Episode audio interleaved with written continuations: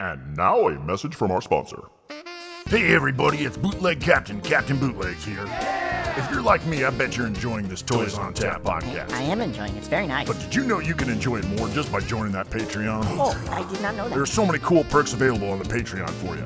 There's and also and, and wow, that's really a lot of stuff if you ask Bootleg Captain, Captain I don't Bootleg. understand. There were noises I couldn't hear with the perks. So join today to support Toys on Tap podcast and Bootleg Art Toys. But if you're not in a position to join the Patreon, head on over to Apple iTunes and review and subscribe. That helps out the channel as well. Okay, I'll go rate it, I guess. And remember, listen to Toys on Tap. Captain Bootleg, the bootleg captain sent you. Why does he keep referring to himself in the third Can I stop with the stupid voice now? I'm not sure why you made me want to sound like a pirate. Oh, so that was a fake voice. Oh, yucko! Doing. I didn't realize it's just pretend voice. Oh,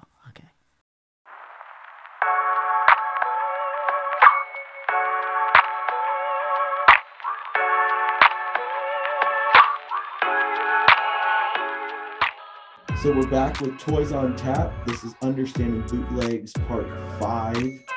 Scott, you're here. Part five. Yes. Yeah. Where are we Yeah. headed? Uh, well, we uh, today we're going to pack our bags, proverbially speaking, or metaphorically speaking, and we're going to take a little trip around the world uh, and look at different, different sort of like regions and nations uh, around the world that are very well known for having sort of their own kind of material and aesthetic properties related to bootleg toys. Um, so this is very much a, a, a global trip around the world uh, to look at what bootleg toys are in individual regions or nations. Uh, just very quickly, so that's uh, just reading from my list of what I've got here as a preface. So that's Turkey, Mexico, Poland, Brazil, Argentina, Russia, China, Japan. Uh, as I said to you, sort of off off camera or off mic, um, uh, Korean bootlegs would could would also factor into some of that Asian bootleg stuff, but I don't know enough about the discourse because I just haven't gotten there in terms of my research yet.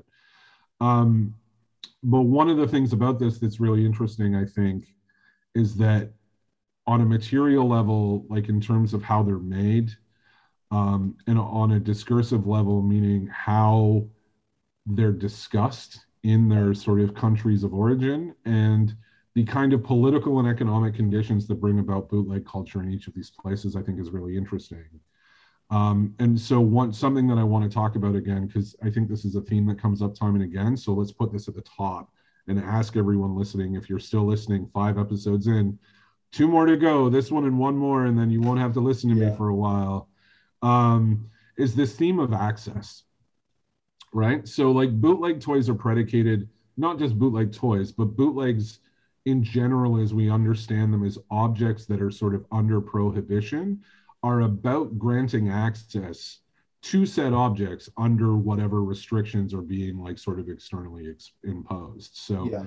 again, the metaphor of like bootleg alcohol in the United States during the Prohibition era, right? So the government says out the, the sale and distribution of alcohol is prohibited, uh, which means people can't get access to alcohol. So a black market emerges that gives them access to the thing that they want. Hmm. So in this case, we can think of access in terms of a kind of Western, like North American, like media culture vis-a-vis character licenses and int- the p- sort of pop culture intellectual properties we've been talking about this whole time.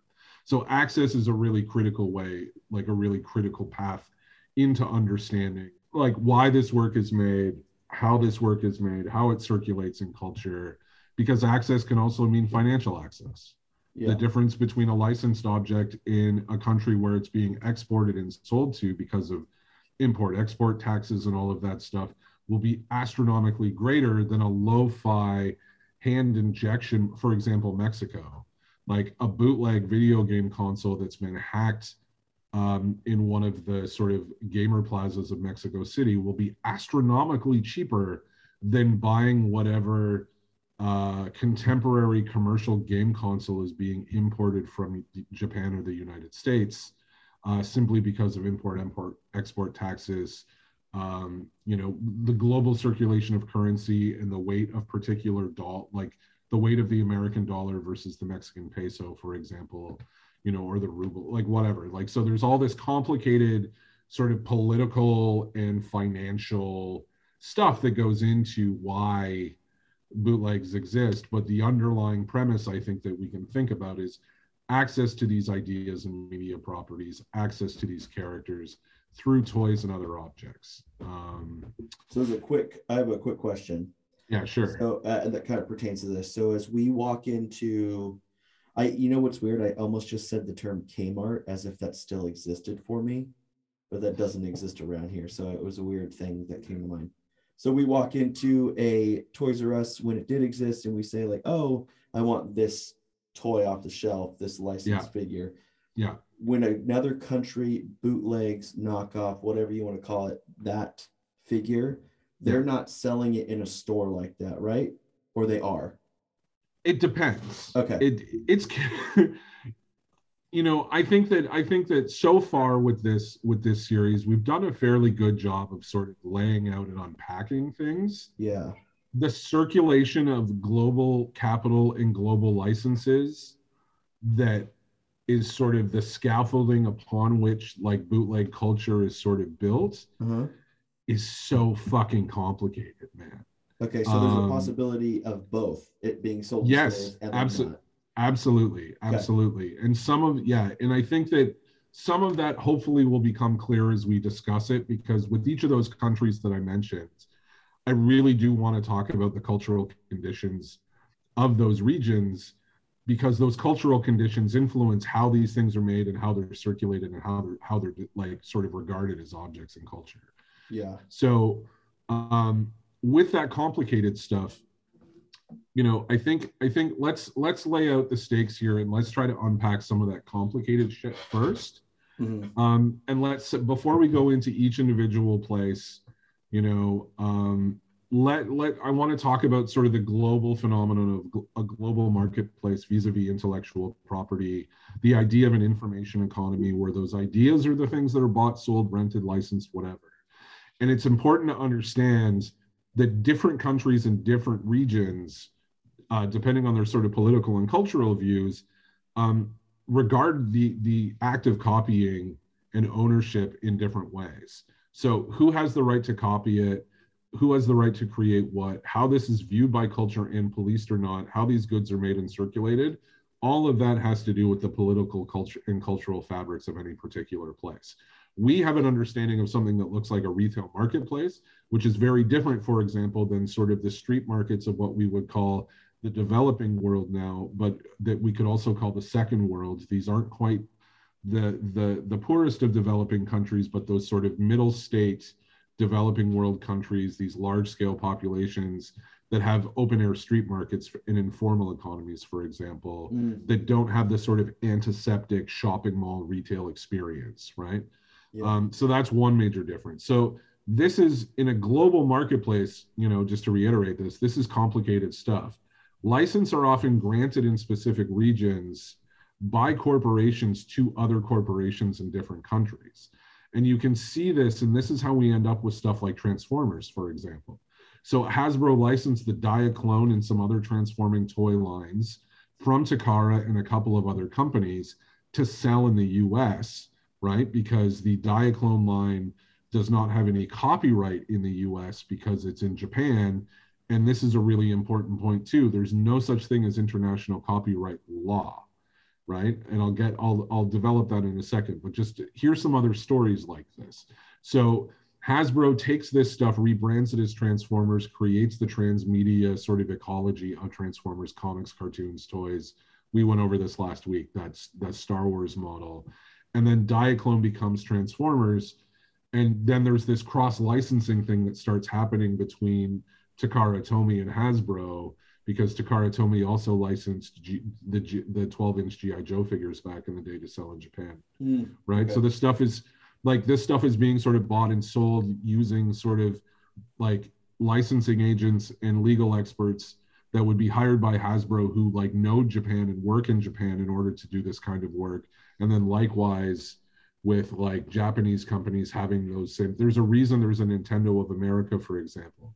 It's so Nintendo can basically copyright all of the stuff they do in Japan here easily because there's a corporate synergy. yeah. Um, so GI Joe's another example. It gets licensed from Hasbro to a company called Palitoy in the UK, Uh, and that's where you get the Action Man line, which then begets the Action Force line, which is based on Action Man, which technically Palitoy owns the license to. But then Palitoy goes back to Hasbro and starts licensing and producing uh, stuff from the 1980s GI Joe line into their Action Force line. So Mm. GI Joe is not GI Joe in the UK under these licensing agreements. It's Action Force, and the same thing. There are comics and the cartoons, and you know all of this stuff. And like in foreign markets, that stuff would get dubbed over or translated. Uh, for example, in the UK, Ninja Turtles, which is something else I'll mention today. It's the Teenage Mutant Hero Turtles, not ninjas, because ninjas are somehow in martial arts are bad um and you know so there's like this other sort of like linguistic stuff that happens culturally because the uk doesn't have the same sort of preoccupation with violence in its in its like youth media for example or at least that would be the discourse. Something about that right they're heroes they're not ninjas ninjas are like japanese assassins who kill people in the middle of the night connotation of the word and then star wars is another really excellent example so we always think of star wars toys as being made by kenner except in Canada they were made and distribute they were distributed by Irwin Toys. In Mexico they were made and distributed in Mexico by Lili Ledy. In France it was Meccano, and in Spain it was PBP slash Poch Toys.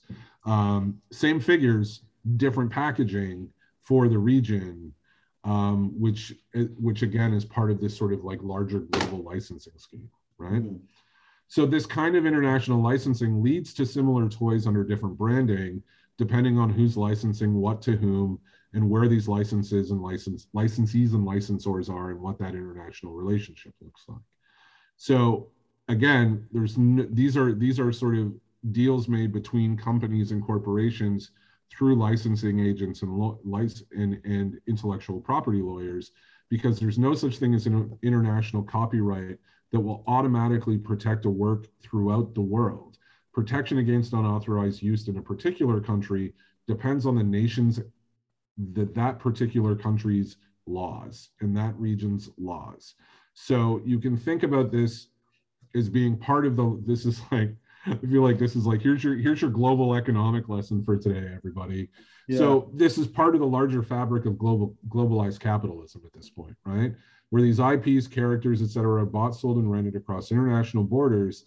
And usually they fall under international intellectual property organizations such as WIPO, which is the World Int- International World Intellectual Property Organization, which is also organ and copyright treaties. So there are organizations, there are international treaties. These govern the laws in numerous countries who sign on to them, but prosecute, but all of the violations of these laws still have to be prosecuted locally within that country. So if I violate American copyright law as a Canadian, there is nothing an American IP rights holder can do unless they have a license in Canada, in which case they, I'm I am violating Canadian copyright law, not American copyright law. Under NAFTA, all of that gets gray and fucking blurry, and I don't even understand the legal like sort of like nuances of that. But this is just an example.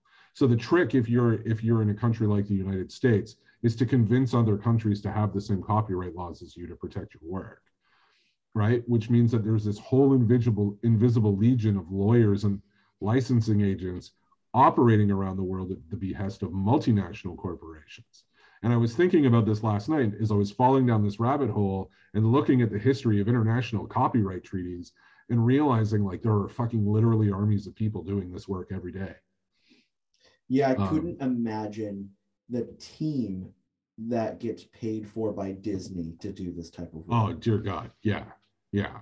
It's it it it just like it's like we've talked about going down the rabbit hole. Like that's a rabbit hole that's so broad and so deep. It's like yeah. like that giant sinkhole in that new stupid family drama La Brea, which is just a remake of Land of the Lost on NBC. Yep. Uh, speaking of copying, uh, anyway, so all of this to say, right? Like all of this sort of geopolitical lesson that I'm giving everybody right now shows us that thinking about the culture of copying regionally must be considered under the cultural conditions of that region because they can be very different. So as we move through this discussion, I'll, I want to talk about those things, which I mentioned. Um, and one of the interesting things about this with particular regions that I'm going to get to is that some of the some of the stuff I'm going to talk about are bootlegs in the sense that we've been talking about them, and some of them are licensed toys in certain regions that actually feel like bootleg toys, and I think are worth mentioning. Hmm. So yeah, we're going to take this trip around the world. Uh, strap yourself in, and uh, which destination would you like to go to first, my friend? Okay, so this will help you maybe or it'll help me because it's like when I think about the idea of licensing characters and figures and Yeah. all those things, and then you have the countries that are just producing things without doing that. Every country that produces Star Wars figures is doing it for a different reason. Either it's to capitalize on it, or they're making the knockoffs because they can't afford to license it, or they don't know. There's no agreement there, correct? Right. Yeah. Or if there is an agreement, the the like legal frameworks within whatever nation are so poor in terms of prosecuting copyright violation That doesn't matter. that those things that it doesn't matter. And that's that's I think a big case in a lot of places. Great. Um, let's head to Turkey first. Yeah, I knew you were going to say. Yep. Yeah. Uh, so um, you know, can you enable? Oh, you already did it. Yeah. Um, professional now. Week five. Look at you. Yeah, yeah. I don't even have to mention it. So I'm going to share my screen with you here. And Which- we're going to look at this something week. that I think we're all aware of. Yeah, and if you're waiting for photos this week, uh, we won't play sounds, but I will put the photos in order of the countries that we go in. I think that's a good idea. Yeah, on Monday we'll release Turkey now, and then we'll just release different ones throughout the week that you'll get to see. And keep in mind when you get to when you get to a country like Mexico, which I have firsthand on the ground knowledge of because I've spent so, like quite a bit of time there. Like the amount of photos that I've sent you, like feel free to like prune. so I was like, there's this and there's this and there's this. Yeah. So, so it's interesting, and this is something, and and maybe I can, uh, and and this is a good segue into. Uh, so of course, if we're speaking about Turkey and Star Wars, We interrupted this broadcast of Toys on Tap to bring you this. Meanwhile, in a galaxy of bootleg treasures. DOV2, we have engine failure. We must crash land on DKE Toy Planet. Oh my, we're doomed. Wait, salvation. Hooray, we're saved, DOV2. Limited edition custom artist made action figures and DKE toys. Check out www.dketoys.com for a full catalog. Hooray for custom action figures. DKE. when it's interesting, if you say Turkish Star Wars, some people think of the Turkish Star Wars film.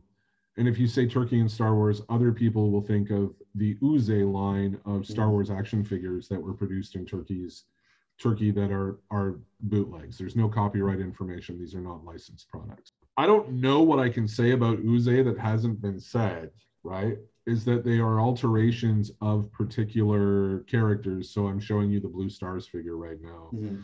which is essentially a blue version of the snowtrooper. Um, but one of the interesting features of the Uzay line, and I think I can show the other one there too, more than the fig, more than the fig, the figures and the colorways of the figures, I think that for Uzay, one of the primary signifiers is the the the backer cards. Mhm.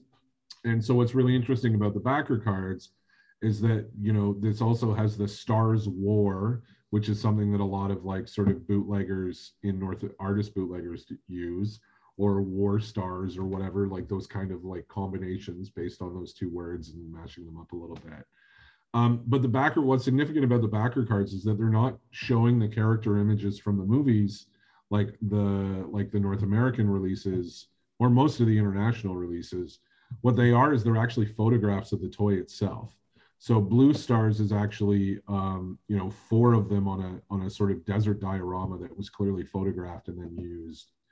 And then the Imperial Gunner, which is the one that everybody sort of comments on, that's sort of the most interesting, or at least kind of the the clever, funny one, is that it's the Imperial Gunner's control panel that he's sitting in front of is like uh like a like a vintage like 1980s like pocket calculator Oh, I um, which is great. And so this Turkey thing is interesting in in terms of that copyright law stuff that we were talking about, right? So these figures. So for example, when when I talked about the Turkish Star Wars film that actually has no connection to these toys, mind blowing there. Yeah. um, that always blew me away because I thought they were interrelated, and then I was like, oh wait, there's actually not a like not a definitive connection there. Um, Turkey. Um, so one of the one of the things that happened over the past few days, and I told him that I would give him credit for this, and then he said, "You don't have to give him me credit for this." Is that uh, uh, Dov and I had a conversation where he he pointed me to Dov from DKE Toys. He's probably not going to like that I name checked him here, but Dov, I'm just saying thank you publicly because I wouldn't have found this article otherwise. And good scholarship means acknowledging where the knowledge came from. And so I had this conversation with Dov yesterday in relation to last week's episode talking about Turkey specifically. And he pointed me to a 1998 uh, Comics Journal interview with Kevin Eastman. This is issue number 202. Um, so this is really after like peak turtles in that first round. Um, Kevin Eastman had sold his rights, I think, at that point to Turtles wholly to Peter Laird. Had started his own in- independent publishing ventures that kind of tanked, and so like Comics Journal wanted to catch up with him about all this stuff. Um, and he talks about something that's really, really interesting in terms of Middle Eastern countries um, and licensing. So uh, I just want to read a couple of quotes here about about like licensing in general, and then the Middle East in particular. And he says these are different quotes from different parts of the same interview, but I Mm. didn't include everything, you know, for brevity or whatever. Yeah. Um, so the licensing world is a whole planet in itself. The world of cartoons and what can and can't be done, that's another completely different planet with a whole different set of rules. The same with movies, worldwide, worldwide copyright and trademark programs. Working with agents in countries we've certainly never been to, some we never heard of, and managing this whole program by the seat of our pants.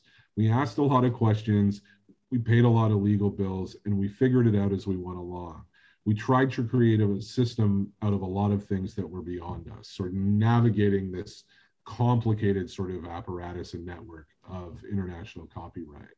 And mm-hmm. this relates to to sort of the Turkish condition.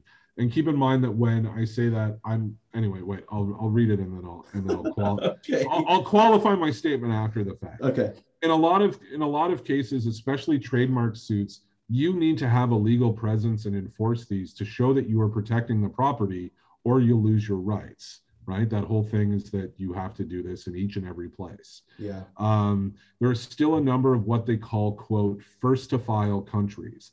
A lot of middle middle eastern countries are still this way. This is 1998 so again i don't know how much of this has changed or not. So let's keep that in mind.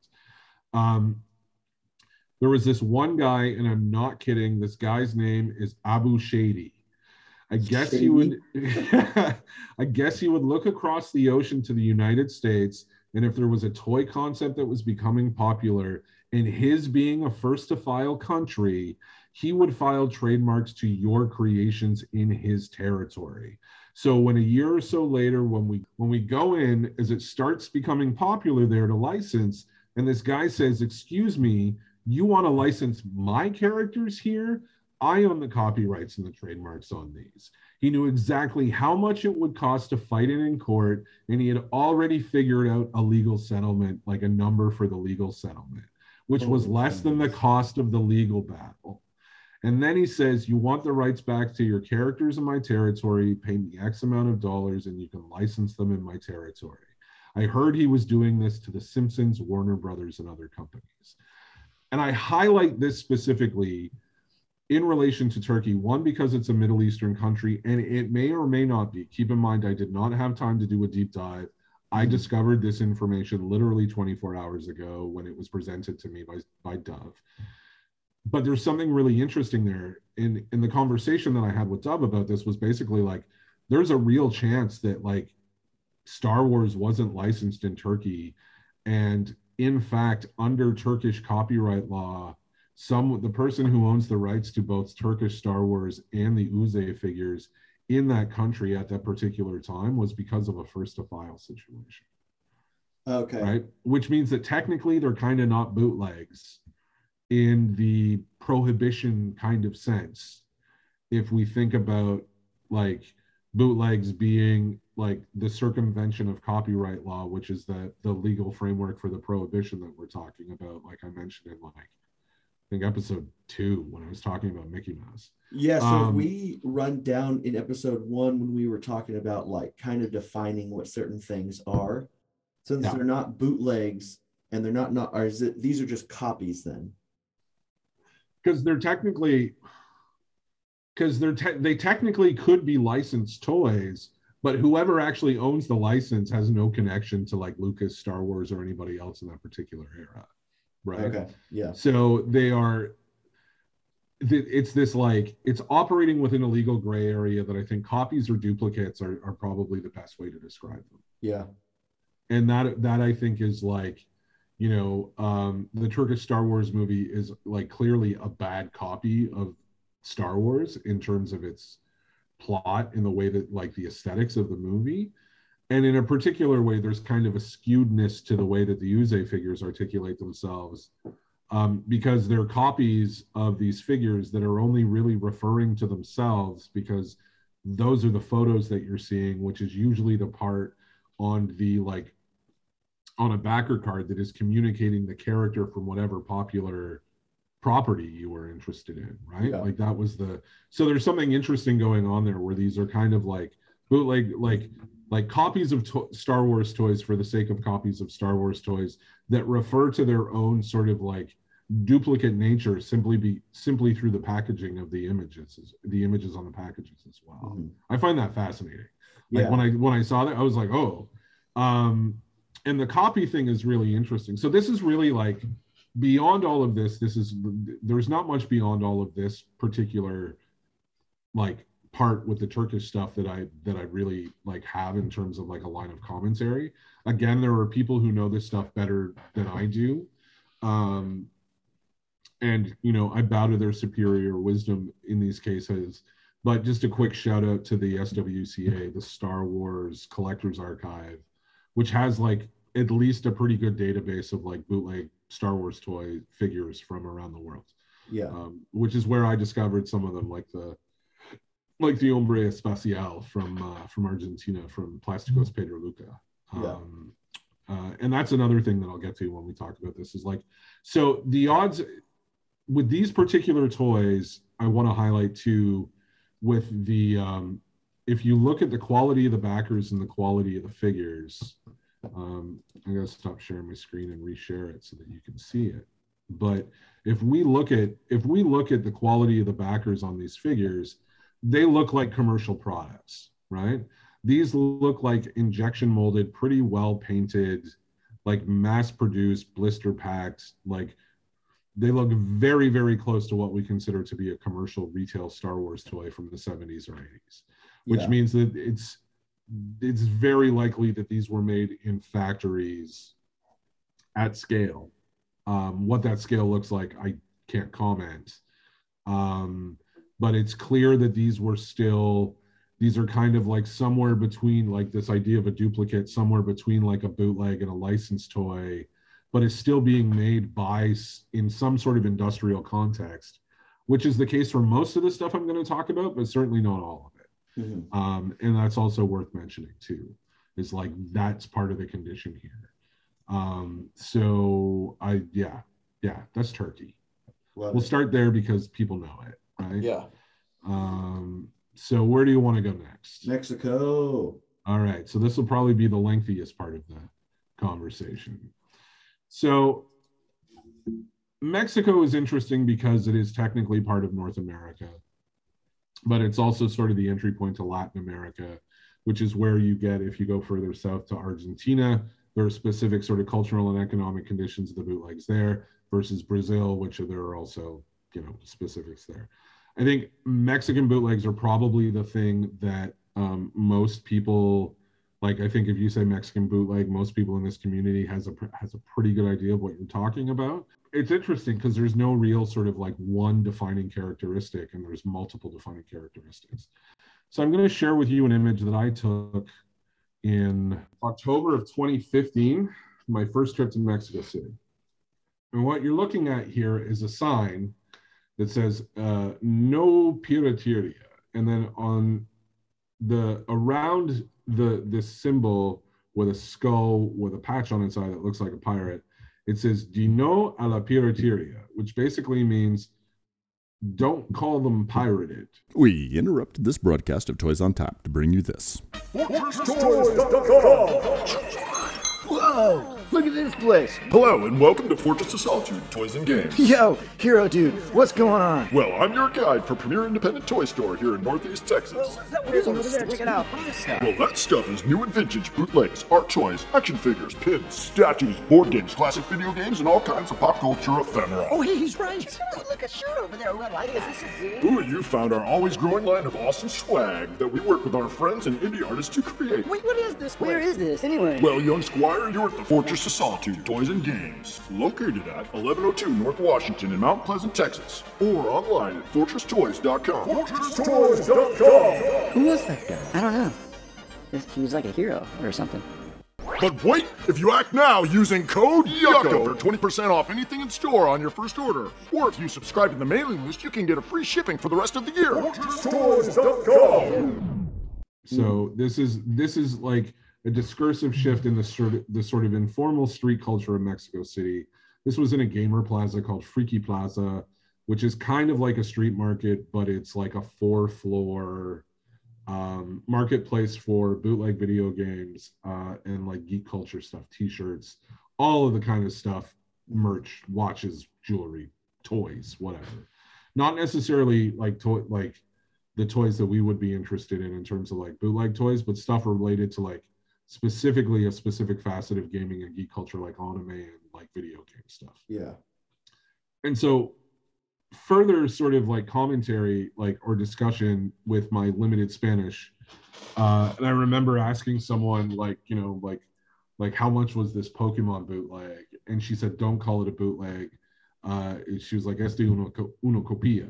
So copias or copies are how like sort of the street culture defines the the terminology there with bootlegs, right? They're you know, and I think part of I I I don't know what that why that is exactly, but I, I think it's because like honestly like Mexico Mexico has this interesting this sort of interesting uh, sort of position in that ultimately you know it's part of sort of like like North American free trade agreements. It's sort of like adjacent to the United States, which is you know the the economic powerhouse that it is.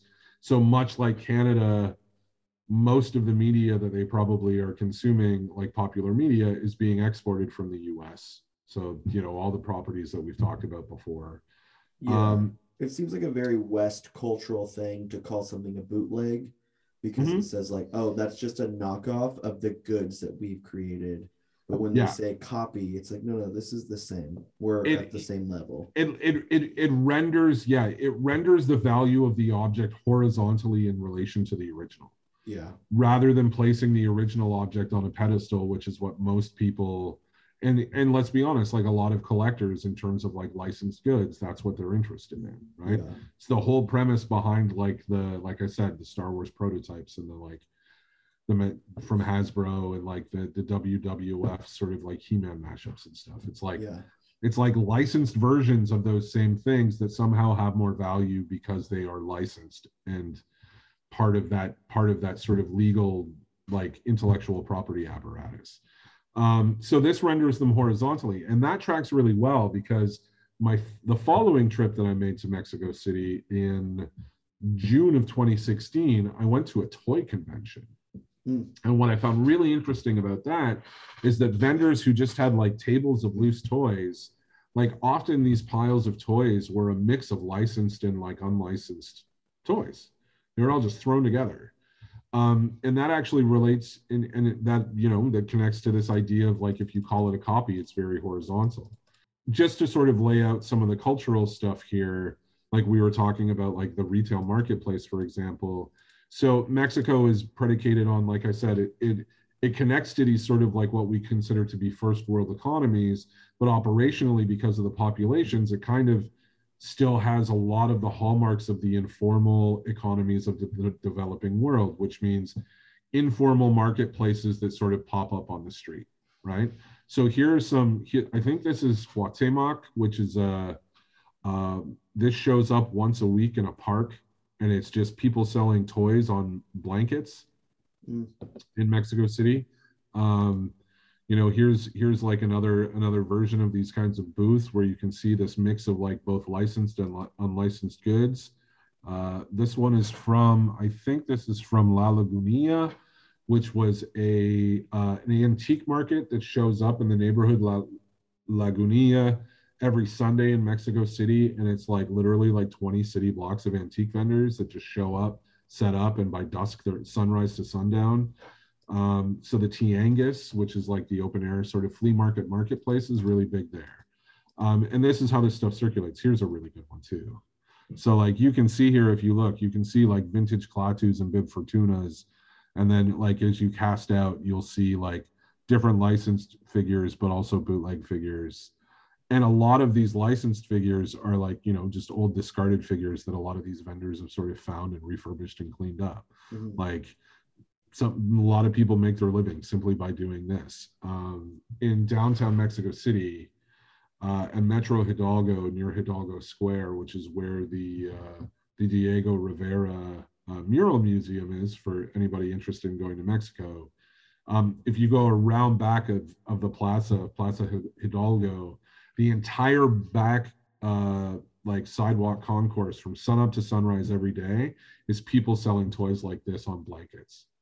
Um, it's really incredible. I I really need to write like a geek like a toy geeks guide to Mexico City. Because you could for Um, sure walk up to one of those blankets and say, I'll take everything. Because it's gonna like it's probably realistically it's probably way cheaper to go there and get those things than it is to find any of that here, right? I would I would say it depends because one of the interesting things about Mexico, right, is we like one of the things that generally we consider about the developing world is that they don't have technology. Mhm. The everybody has a cell phone, obviously in Yeah. Mexico, like not obviously, but obviously at this point. And so like the vendors sometimes know what these things are worth, and if you go there as like sort of a like a like a like let's be honest, as a your case you're a gringo, in my case I'm a guero, yeah, right? absolutely. Um, I used to have to correct people like I'm not American. yeah, the um, prices and- change based on where you're from. for Yeah, sure. there are there are multiple prices, and that's part of the open air informal markets. If they think they can get more money out of you because you have more money, like they're going to try to get it, and then you negotiate, right? Mhm. Um, I learned this the hard way when going to a neighborhood. Not the hard way. I guess I learned this the most when the first time that I went to Mexico City, I ended up in a neighborhood uh, called Tepito, which is kind of this notorious black market district just off of the historic district in downtown Mexico. Um, and it's it's pretty dangerous for tourists. Like you know, it's the kind of place where you, like keep your phone like zipped up in your bag and all that stuff. And I kind of wandered in there because it's so close to the historic tourist district that if you literally turn left instead of right down one like road, you're in the middle of the black market, and it just you can just travel deeper and deeper into that black market. Um, and the toy section of the black market is pretty far into Tepito. So when you go there, like at scale, this is what a like a black market looks like at scale for those who have never been to a place like this. Like one whole street will literally all be Nike merchandise, and then you'll turn down another street and it will literally be all Adidas merchandise, and then you will turn down another street and it will literally all be Disney merchandise, and then as you go and different ob like organized like different objects and stuff, they're like little mini districts of different, and it's all all of it is unlicensed copied goods that are either made in Mexico or shipped over from, for example, like China or Korea, actually. Yeah. Um, and so I I couldn't find all of my photos of Tepito that I like surreptitiously took when I was there. But the last time I went to Tepito, I went. I I have friends in Mexico City, um, and this is a shout out to Patty and Anna, my friends Patty and Anna, who are um, these these uh, toy collectors who like born and raised Mexico City. Um, who I call Las Brujas del Juguete. I call them the toy witches Yeah. um, because they can look at a thing and tell you like what like a bootleg toy wh- what mold it was copied from and like what part of the city or what what region of mexico it was likely made in and so there's all these really interesting sort of like facets of knowledge that they have for being on the street but also i can tell you that traveling into Tepito with them to buy toys meant that the toys were a third of the price that i paid the first time i went Mm. Um, so it's not a place you should go without a guide. Like that's you know, uh, you have to be you have to be pretty careful there. And I'm not saying that to scare anyone. I'm saying that because like there is a cultural assumption that if you are coming from like other places in the West, that you were of means because you must have been because you were able to travel there in the first place, right? Yeah. It makes sense. There is an economic disparity that you are a signifier of when you are walking around. Um, and so, all this to say, all of this informal marketplace and this informal economy spawns a very specific kind of on the ground sort of like making and copying uh, framework for uh, for Mexican bootleg toy. Yeah, we're going to talk about this because there's a difference.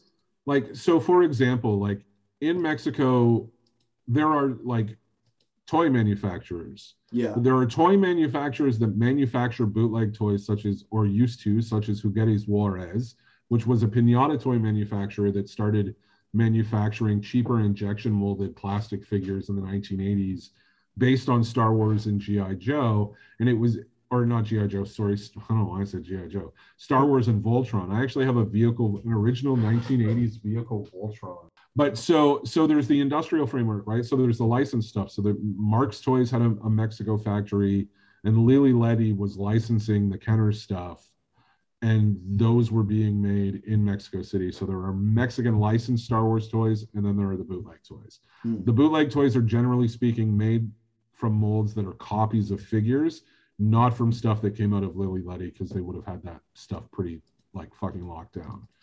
But so most Mexican bootleg toys are based on these two fellas right here, and this particular figure. This is like this isn't a definitive history, but if we're understanding where we are now, you have to look at these. There is a whole tradition of handmade toys in Mexico that is the a tradition that you know is like every region has their own tradition of handmade toys.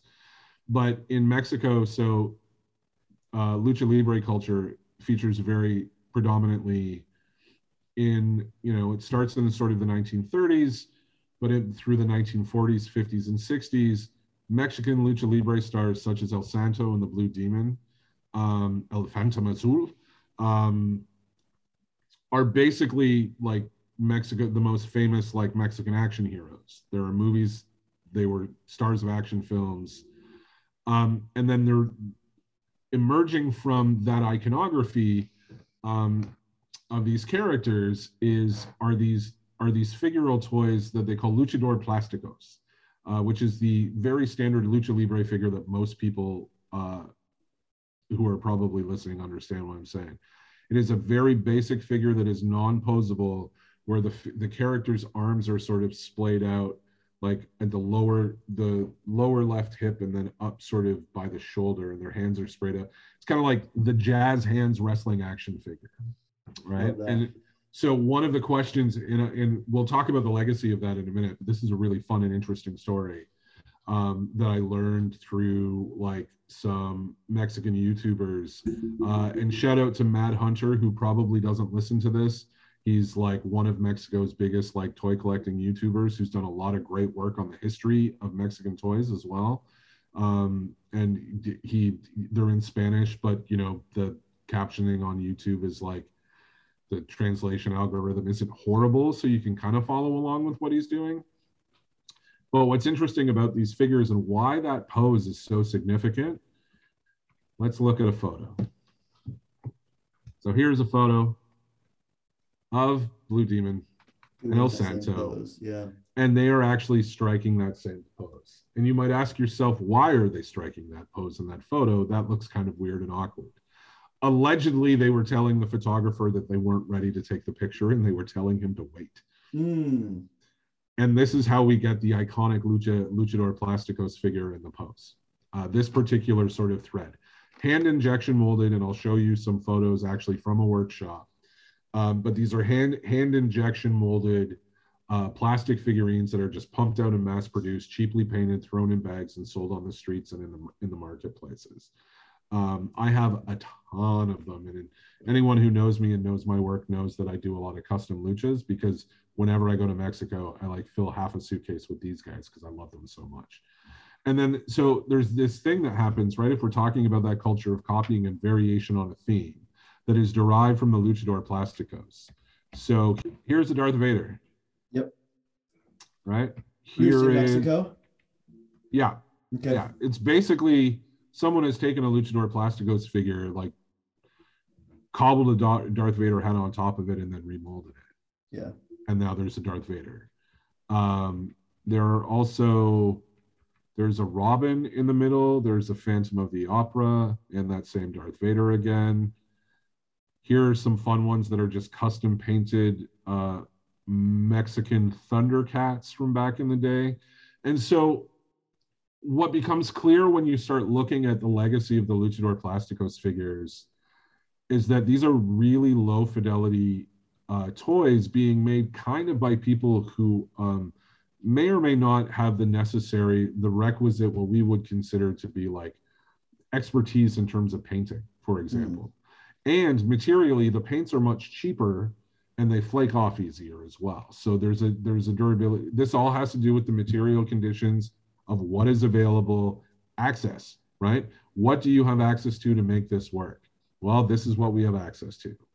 And so this is where this kind of stuff comes out. And it's very likely that these Thundercats were just made by a street vendor who customized those Lucha Libres themselves. And in fact, I'm pretty sure that the one on the left that's supposed to be, I don't know if that's Tiger, Panthro, or whoever, uh, but I'm pretty sure that that's a that's a Batman figure. Oh, okay. Um, like that again, Lucha Libre body, same pose, uh, different head attached. And I'm looking because I have this amazing Mexican Chewbacca Star Wars bootleg that is in the Lucha Libre pose that looks like they took uh, whoever made this particular figure. It looks like they took a Lucha a Luchador Plasticos and then sculpted a Chewbacca body over top of it and then made a mold of that. Um, Cool. Yeah, and so this kind of lo-fi injection molding is a is a primary is one primary material feature Mhm. uh, of Mexican bootleg toys, and you can see this in a photo that I should there. So this photo that I'm showing you right now is in one of innumerable workshops in Mexico City where independent people like independent sort of business owners however you want to frame it these family owned these legacy businesses literally they- have basically what's like kind of a cobbled together handmade injection molding machine. They have these molds that were either made or that they paid to have copies made of they're buying the the sort of the plastic pellets and they are literally just pumping out these figures and making them themselves and selling them either to a distributor of some kind which is probably related to some kind of cartel activity let's be honest or they're selling them on the streets on their own. And this particular frame i pulled from um, i have a link in my notes that i will send you so you can see it and you can do what you want with it. But it is uh, mad hunter the the youtuber from mexico city goes to this workshop and talks to this family. Um, the father who founded the workshop has passed away, but one of the members of that family talks about how it was his father who actually created the original Luchador Plasticos figure Oh, that cool. and and that mold. Whether or not that's true, that could just be mythologizing because they're Yeah. on camera or whatever, right? Like like that there's no way to fact check this. And that's what's really interesting. This is a toy with no author at this point Mhm. Right? That's fascinating to me. That there is like, we can't point to the one person who designed it or the company that designed it because it all existed in this informal street economy that's very messy, you know, that's kind of this like oral history that will change depending on who's telling the story. Um, and the legacy of that is still felt today, although the fidelity of the figures has changed. So here are some contemporary bootleg Star Wars toys. Uh, these ones actually are in my personal collection. And this is a this is a uh, from the Force Awakens. So there's a, a Hux, a Vader, some kind of cr- couple of crime dudes who are the dudes in the movie who like harass Han Solo, and like my favorite Chewbacca of all time. He's just this weird, like he looks hand sculpted, Yeah, his arms are bent weird. His legs look bow-legged. and his bandolier is clearly hand sculpted, and his face is very, very like just kind of a. I've actually one of the things when people buy toys from me is that they get a blank bootleg of this bootleg Mm. in white resin that I pre-treated for painting so they can make their own because I, I just I love it so much. Yeah, and he's So that idea of copying than the other. Yeah. So this low fidelity sort of like copying, uh, you know, you can sort of think about this in terms of like generation loss like when you used to record from like one VHS tape to another and then take that VHS tape and record it onto another VHS tape. Like this is how I see these toys as kind of this the they're they're like kind of copies of copies of copies Mhm. and then the the sort of the resolution of them starts breaking down and they start looking less and less like their original characters Mm. and that might be in some cases because they probably you know the person for example who sculpted that chewbacca is probably someone who is doing this as a living that's part of like a family sort of own business and family legacy because family the family unit in in particularly that i learned this from my friends in mexico is like very very strong. And most often like you are sort of born into the work that your parents did and that continues on. Mhm. um, and so there's this legacy this sort of intergenerational legacy around these things. So you can see that kind of you can see that kind of legacy there and then the blow molding stuff is very similar in that it's just a different technique but it's also being done by sort of non-experts or people who have developed these skills using these molds using blow molding which is a slightly different kind of process than injection molding to create these giant jumbo hollows sort of like he-mans and spider-mans and you name it and what's Yeah. interesting to me sorry i'm well, the this the at you a blow mold here. of the He-Man thing is so weird. It looks like, I mean, Janky and I talked about it on the Patreon episode, and then um, we talked about it. It might be on his normal episode, but it, it looks like it's um he's like holding a lightsaber hilt in it, but it's not Yeah. like no one uh, we can't identify what's in his hand because it looks like it was blow molded that way or whatever, and it's just something. that's probably where the hole for the blow molding Oh, okay, that makes sense. right if you can't find that hole elsewhere on the figure that's what that is Oh, okay. because you need a path in to blow like at least for that hand like maybe they put it there instead of putting it in the shoulder or whatever because it's a separate Mm. piece that's very very possible it's like a vent um, of some kind in order to yeah because blow molding is really interesting i'm not going to get into like too much in depth about what that is but like what i want people to take away from when i talk about this sort of like culturally in mexico is that there's different threads and there's different materials. There's the injection molded figures there's the blow molded figures and then there's this other thing that is really interesting with mexico like where you know like and we can talk about r- low resolution copies. I've talked about my superman my favorite superman before which i'm holding up for you to see which is an clearly an inje- like hand sculpted low fidelity like injection molded superman figure Yeah. that a mold was made from. And the story around this figure like i found this at that toy convention and i remember showing it to a friend of mine and he's like "Psh, that's not superman because he was ascribing to this sort of licensed authenticity thing. And i was like dude this thing has been so played with that there is some kid who this this was his superman Mhm. like period the end. And then a friend of mine in mexico my friend arturo when i showed him this when i got it he said yeah that's my superman. These were really popular around the time that christopher reeve was superman like Yeah. original super richard donner superman movies so remember there's a cultural perspective here that views these things as just as authentic as anything that we can think of and that's part of the politics of the language of the copias versus the piraterías or the bootleg Mhm. and so finally, I just want to highlight something here. I'm sorry I'm going on about Mexico, but I like, you know, I love this stuff so much. Is the these kind of weird mashups that come out. So there's this is the Planet of the Apes Cylon, which was like a really famous vintage bootleg, Mhm. which is a Planet of the Apes head, like Mego style head on a Cylon Raider body from Mattel. So it branches out into these kind of more original looking figures, such as these like Planet of the Apes astronauts that have this like removable like astronaut apparatus and then have monkey heads as well. I have like Yeah. five of these in different colors. Um, they're my favorite. These are like these are like one of my all-time favorite like Mexican bootleg toys. But again, like very like you can feel it. Like this is not high quality plastic because it's what's accessible and what's affordable to the people who are making them.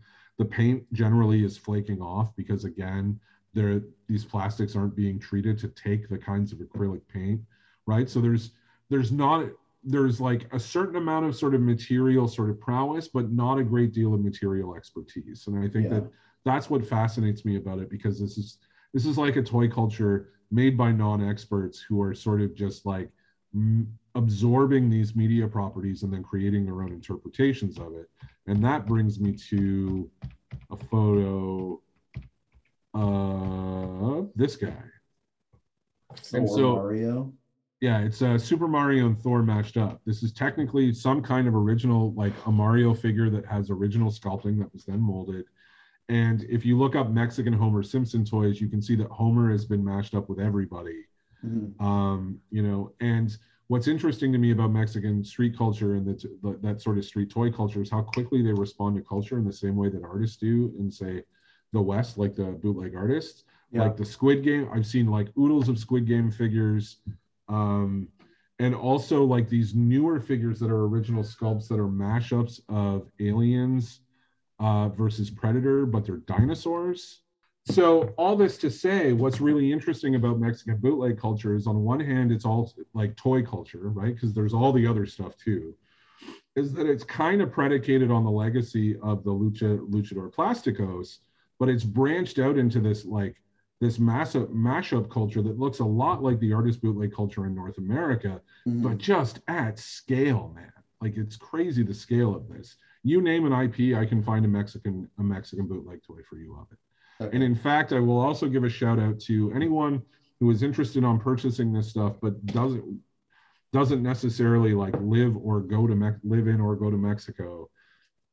Karma De Perro, that's K A R M A D E P E R R O, Karma of the Dog, translated, um, is uh, he lives in Puebla, uh, and he sells uh, Mexican toys, like contemporary Mexican bootleg toys, through his Instagram. So, what is happening sort of on the street in any particular moment right now? Um, like most of that information for me is coming through him and asking him questions. Uh, and I regularly, regularly purchase work through him. So, all that stuff I just showed you came from him yeah. he picks it up, he puts it on his Instagram, you send him DM him, PayPal him, and it will get to you in like four to six weeks because the Mexican postal service is terrible. Hmm. Um, but so is the Canadian postal service, which is probably why it takes so long to get here. The U.S. isn't So- that great either, so don't worry. Yeah, and then finally, one last thing about Mexico beyond that is that I would just like to highlight, and I've mentioned this before, and here's the front of it, is the Museo del Juguete Antiguo, which is the Antique Toy Museum of Mexico City, which is owned by Roberto Shimizu, uh, and the creative director of the museum is his son, Roberto Shimizu Jr. And this is a four-floor museum of both traditional Mexican toys, bootleg toys, and commercial toys. Uh, you can see in the photo how big the building is and how big the complex is. It's also a street art gallery where international street artists come to do work on the walls. The rooftop is a street art gallery. Uh, and I had the privilege of working here for seven weeks in the summer of 2017 on an art project. And like, I will never forget that time getting this. I spent every day in that place. And every day when I was going into the studio that we had inside there to build an arcade with uh, six Mexican street artists, every day I would see something that I just didn't see before, even though I was generally walking the same path. Like it's Yeah. unbelievable, unbelievable. Like every toy collector needs to make a trip down here, down there. Um, I think it's one of the largest toy collections in the world, private collections in the world. And so I could say more, but there are so many other countries, and we've already like I'm we're already like two hours into our chat, man, and I'm just like, poor Abe has to edit this. This is why I was like, maybe we do half of it, and the other half goes up as a Patreon exclusive. yeah we could What we could break it Let's up. throw up a way. fucking paywall and make everybody pay to hear the rest of this. There you go. uh yeah so yeah i could keep going but i think for that you know like i have a real sort of like passion for this stuff Mhm. particularly because i'm very i feel very connected to it because of my friends and the times the time that i've spent there and i am working on something that kind of looks like a bit of a bit of a primer on like you know toy culture in mexico city and where to go and how to find it what it Yeah. looks like uh, yeah yeah but that means I have to recover from data, some data from an old hard drive where all my photos are. Most of the photos that I shown you were photos that I found off the internet because I don't have my access to my own. I only have a few random. Okay. Yeah. All right. What country are you headed to? Japan? Uh, let's go to Japan. Japan's a fun one. Japan because Japan is uh, up in the developed world, uh, like alongside the U.S. So their knockoff or bootleg figures or unlicensed merchandise generally like that has that's not because they can't afford it. That's not because of that stuff. Like they're just capitalizing on something. Yeah, and to be fair, like, you know, I don't know. I mean, everything I know about Japanese culture is sort of through this very, very Western filter and very sort of from a distance because I've never been there, I've never experienced it. Um, again, those who are interested in specifically Japanese toys, Japanese toy culture, you can go to YouTube or Instagram and look at Tokyo Toy Bastard. He's kind of a he lives in Japan. He's from the West, but he lives there and he does like toy hunting videos. And he can talk about he talks about the culture.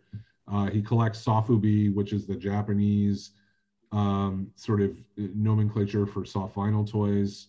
Um, I think like increasingly people are calling Japanese like soft vinyl toys that are made outside of Japan as sofubi but sofubi also relates to the artisans who sort of make the soft vinyl toys Mm-hmm. and that kind of the, the craft and the practice there so that's some just some preliminary stuff but when we think of bootlegs in japan there's terminology for this that comes from japan and that is pachimon which pachimon is basically it sort of it, it originates with um, these hanafuda playing cards that i'm showing you right now that were collectible that were originally released by a company, the company that owns the Kewpie Mayo, you know, the Kewpie doll mayonnaise, if you've ever Yeah. seen that, the Japanese mayo. And these were collectible cards that were in that. And what Pachimon is, is they're sort of knockoff kaiju. So they're kaiju that look like more famous licensed kaiju, but they're a little bit different. And they're sort of these unique kind of knockoff characters that came about because of these cards. And I have a couple of like that one is so good. Yeah. The like, thing. with the It- it- Statue of Liberty. Yeah. Does that look? Uh, it looks like Alf. a little bit, but it's like a lizard version of Alf with a bird beak. Yeah. And, yeah, kind of a little bit. It's like, what if Godzilla? Because it basically looks like if you sliced off Godzilla's nose, replaced it with a beak, gave him Yoga, Yoda's ears. Yeah, it's like very, very strange, right? So these kind of hybrids. This one's fun.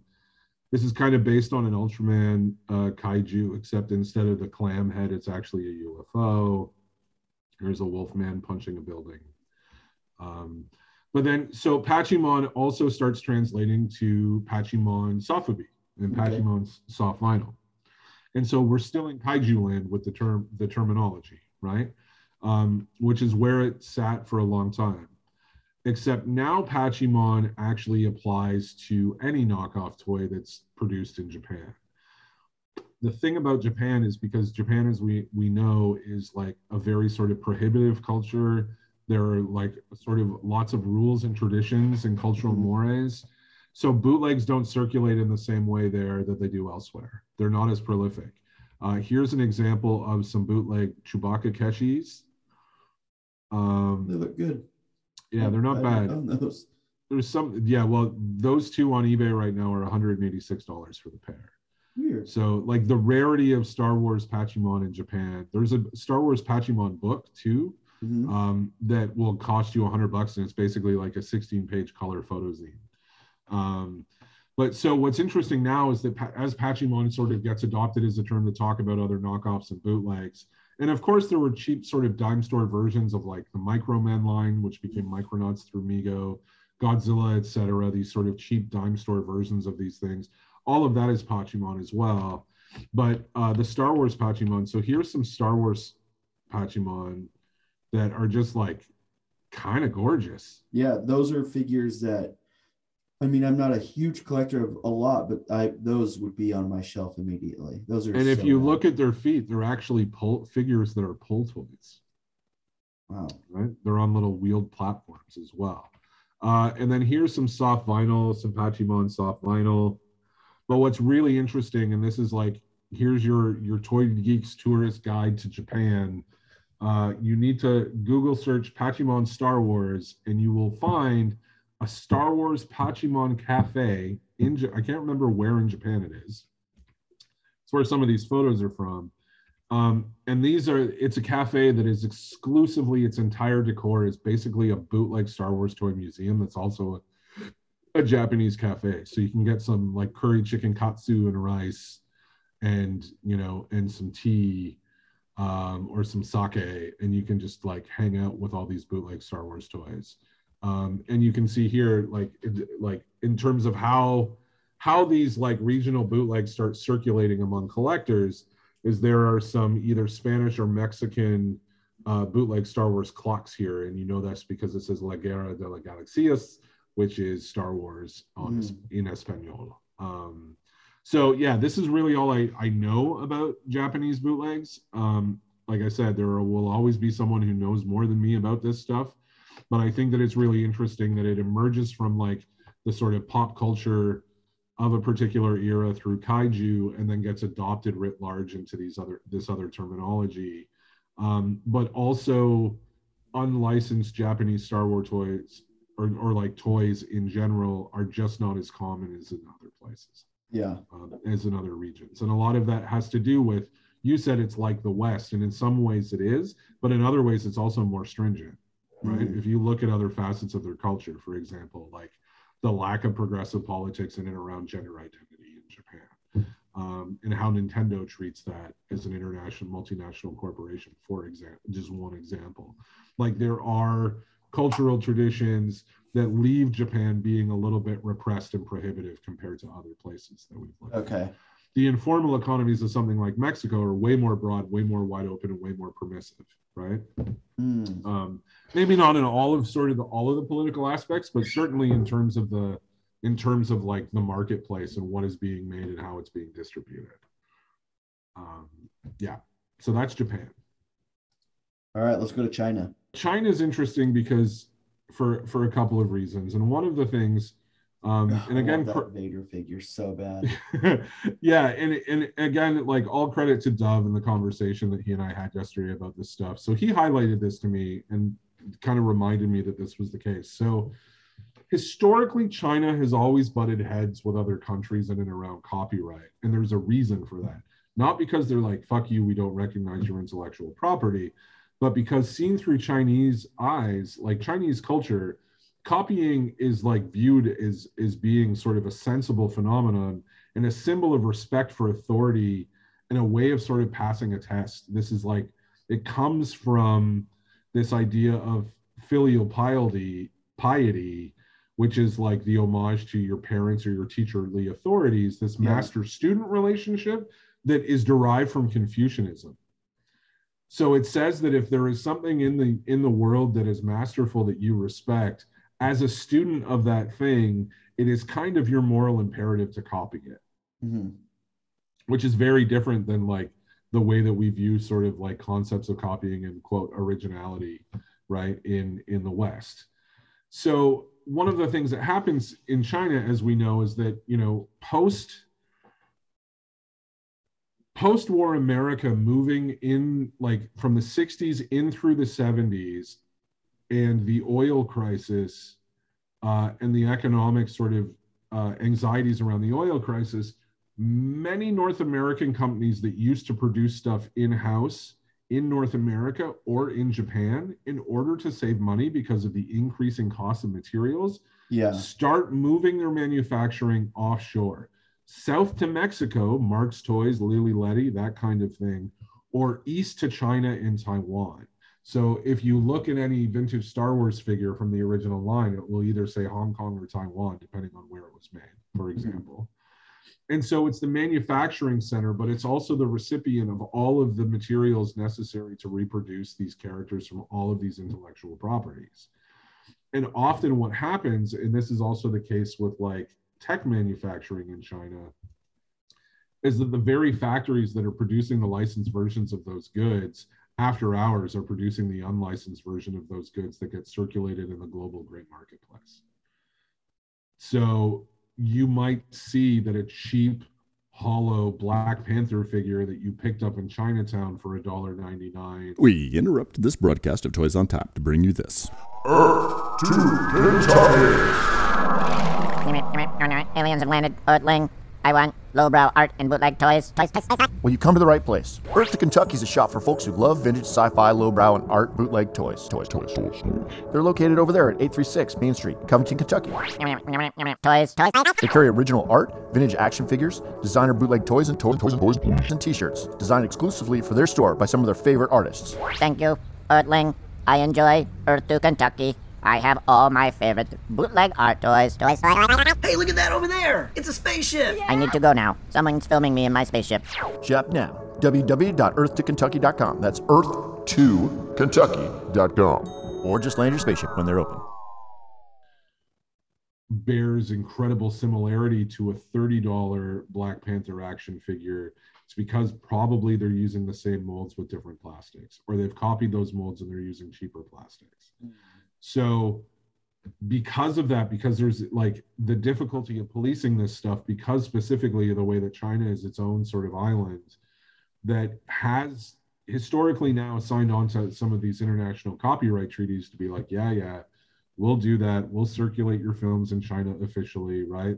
Like they let Disney in, you know, for example, and we talked about that. Like, but also it's like we can also like ignore that in our own borders because the only place to prosecute these violations is here. And if it's state sponsored manufacturing to create cheap goods for our own population and exporting the quality stuff elsewhere, then we can also start exporting the, the cheaper stuff to like developing markets and that's generally how that stuff goes. Um, so they're taking advantage of their own sort of view of copying. You know, and like there are so many troubles with like the the sort of the regime in China as it stands now that we could get into politically. But in terms of that, that's kind of what's happening there. And so, like, you will see yeah the underworld warriors are another example of that but the space power warrior right is like just sort of drawing from the iconography from like western like pop culture like in this case darth vader but if you look closely on the top left like why does the 1990s like lost in space robot get why is he there well it's science fiction right there's these really great suckler did a bunch of pieces years ago that were using um images from these really great bootleg Chinese Star Wars comics that were hand drawn that sort of Mhm. retell the story, but a little bit differently, um, sort of vis-a-vis like Chinese mythology. That I didn't. I should pull up some images for you, but they're also really amazing. So historically, there is this kind of like culture of copying there that looks very differently. And then again, because of the materials that they have access to, they can sort of cheaply knock out all of this stuff and circulate it while they're still sort of working with those like the companies that are holding these licenses and making those other goods as well at higher Yeah. fidelity right? So there's like there's a lot of kind of on the ground informal economic sort of corruption-y kind of stuff happening here.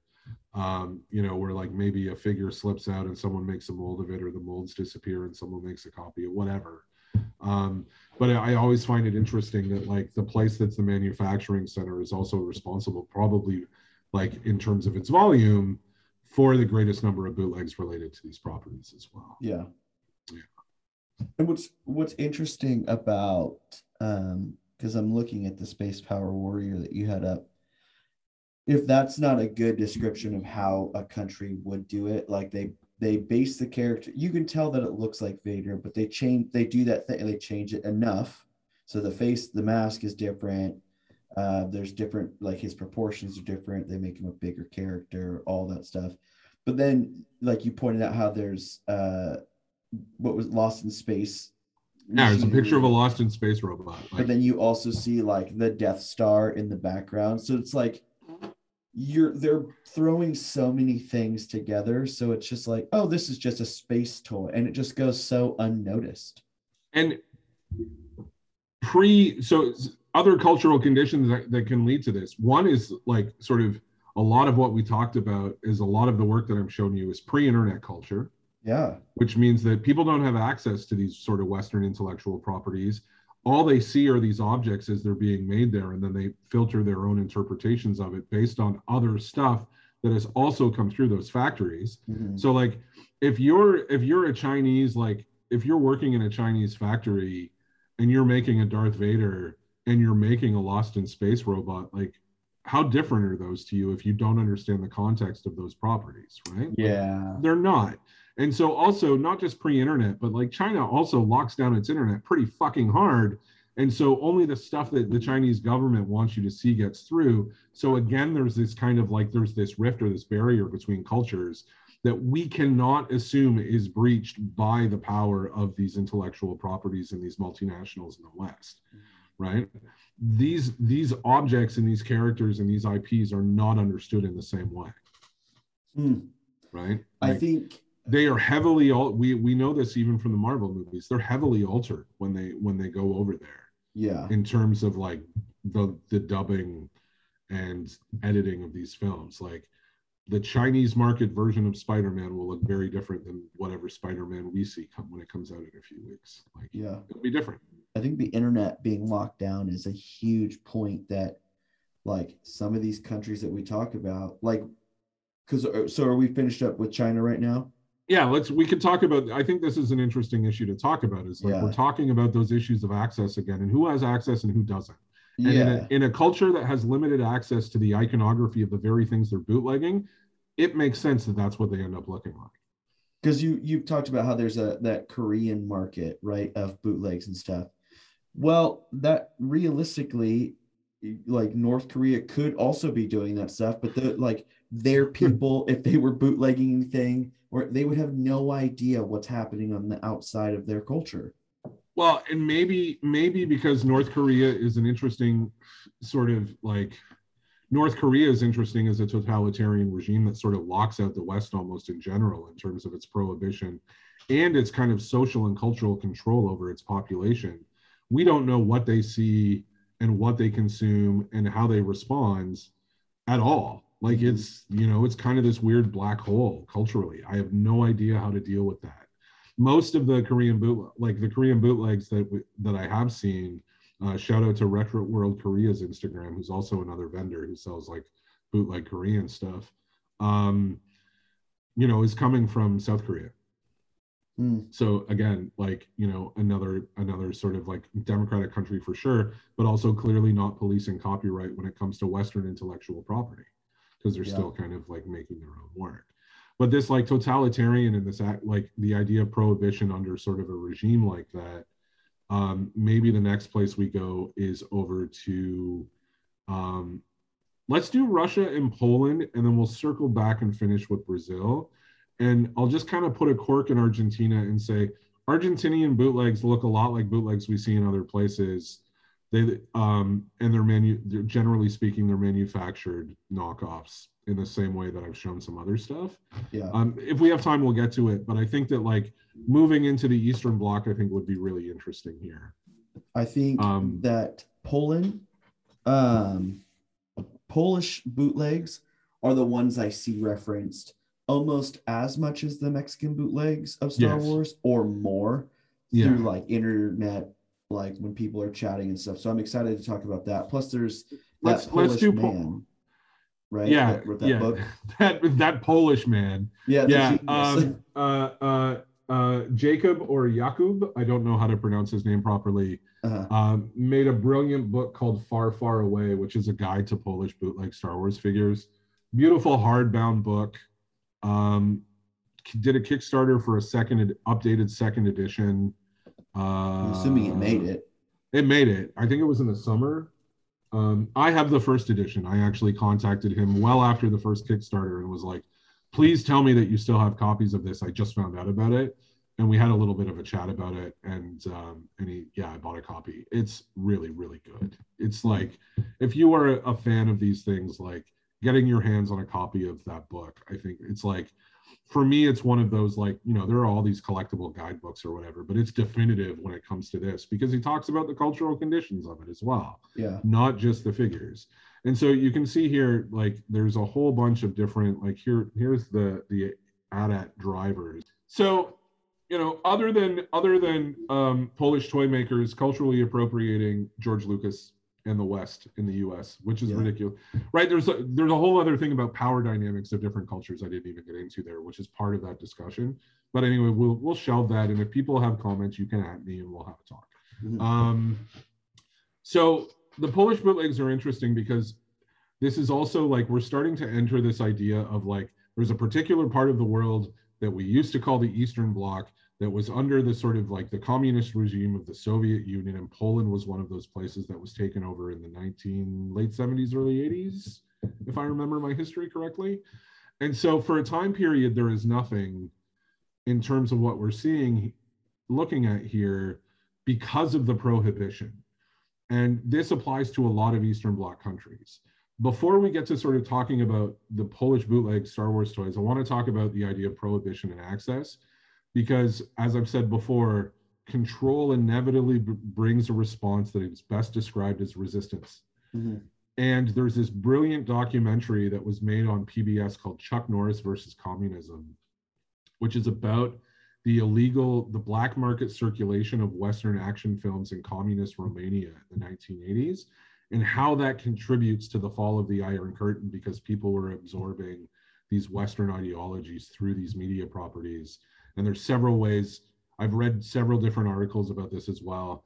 Um, for example, in the Ukraine, if you wanted to watch an American film like Star Wars, you could like walk up to a van that had curtains, pay someone like five bucks or whatever the equivalent would be, and you could sit in that van that would have a VHS tape, of a VCR, and a, and a, and a TV, and watch the movie inside this van, and then leave.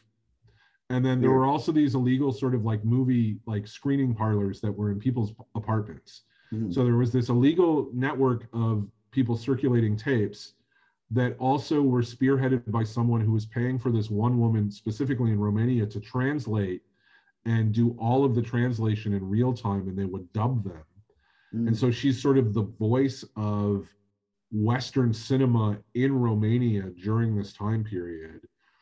And so I want to highlight that because I want to say that th- this is about people sort of changing the terms of access so they can illegally access the cultural output of the West at a time when it was prohibit, prohibited in the in in the Eastern Bloc. And so it's not clear to me with something like Polish bootlegs. Jakub sort of highlights this a little bit. And there's something about one of the reasons, there's several things here. One is that they were produced sort of after the fall of communism in those years immediately afterwards. But this was also a time of really significant economic upheaval in a nation like Poland, who is just sort of like returning to democracy after like like you know like a decade a decade and a half Mhm. and so manufacturers also um, were under like material rations so if you were a plastics manufacturer you only got so many types of plastics and so many colors et cetera et cetera. And so the bootleg figures the molds that they made were from uh, other figures but then the reason that you get the colorways is because of the rationing of plastics. So they're made from whatever plastics were available to make them at the end of the day surreptitiously to sell in like pharmacies and other places sort of under the counter. Um, fascinating to me. Yeah. Whether or not some of that stuff was happening before the fall of the iron curtain i'm not sure. That would be something that you know i honestly think you should have him on the show. Because this man fucking knows everything there is to know about this stuff and i am not the person to do this justice Mhm. at all. Um but for whatever reason too it's also it's not just star wars. So here's some he-mans. Man, those are funky looking. those are those are funky he-mans um clearly something that looks it actually looks like a mexican bootleg that was then posed and reshaped into a single rubber figure so there's two things there's there's injection molded plastic figures that come out of of poland and there's injection molded non-posable rubber figure uh several years ago i was living in toronto in a on the edge in Etobicoke, which is a suburb of Toronto, right on the border of another city called Mississauga, which is like a suburb suburb of Toronto. Mhm. And um, I know this only because of a friend of mine from university told me that when Poland sort of fell to the communists in that particular era, when he was basically a toddler and his parents and his whole family fled to Canada, there was this huge population from Poland that ended up of the Polish diaspora that ended up settling in Mississauga. Mhm. And so the value village that I went to there at a particular moment in time in that during that summer, like the eight months that I was living in Toronto doing some contract work, um, every time I went, I found a Polish bootleg of something. I have a He-Man. I have a couple of He-Mans and a Skeletor, and uh, I have a Donatello, a rubber Donatello that looks like he's supposed to be riding a motorcycle, but there was no motorcycle. Weird. Uh, it's just the figure. And then when I found when I found the rubber Darth Vader, I was like, holy shit! Yeah. I have a Polish bootleg of Darth Vader, which you know, and it, like, what's really interesting is that these things were again these were mass produced to give people in Poland at that time who probably couldn't afford any western any western goods because they are just coming out of communism and they are like the nation is cash poor the people are cash poor like if you look at the transition the fall of communism and the west winning and capitalism winning the the catastrophic damage economically that that did to all of those sort of eastern bloc nations Mhm. like any nation that traditionally would would say behind the iron curtain is like honestly i think a little inconceivable to us Mhm. um, and so these were ways for Polish kids to have access to Western media properties that they were finally getting to see because they hadn't seen them before. This was a way for them to access those goods in a way that was affordable because they were being made in that country. So, again, this is all about terms of access. And licensed goods come with extra costs because of all of the, the exchange of money that goes into licensing in the first place. And so unlicensed goods grant greater access to IP. Um, and that is a thesis that I will like, I will like, I will always take that position. That greater access is always good, even if it's, you know, I, I don't really believe in like copyright in the traditional sense anyway. I think we've pretty much established that at this Yeah. point.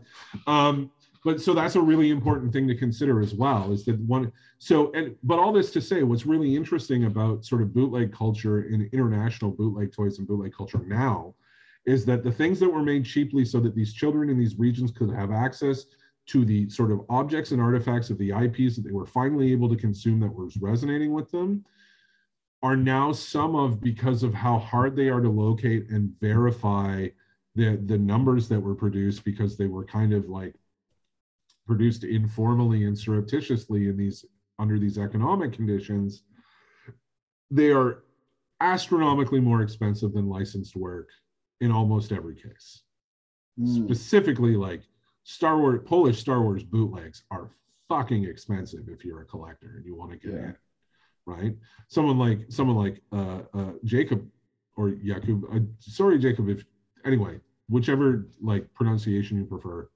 like you know all respect um understands it because he had access to it at the time and i believe he still lives in poland so i'm sure if you go to poland like finding a polish bootleg in poland would be like finding a mexican bootleg in mexico city like you'll see them because that's where you are so um, and that's one of the things that's really interesting about sort of the secondary market when it relates to these things is that you step into the west and suddenly like I literally could go buy one of those blow mold He-Mans for like three or four dollars in the streets of Mexico City. And I saw a listing for one of those today for like a hundred bucks fucking US on. Yeah, I think I paid 25 to get it. Yeah, that's pretty reasonable. Yeah. And also Edwin Salas, who's also sort of part of the Mexican diaspora in the US, another Mhm. artist in the community. Edwin also sells that stuff as well, the blow Mhm. molded He-Man. So if you want to get a hold of one, if you're listening, like get in touch with Edwin. Because I know that he has a bunch of them Yeah. as well. Um, so yeah, so that's that's what I would say with Poland. So the colorways that make this line famous are specifically because of the limitations of manufacturing and the material access. Yeah.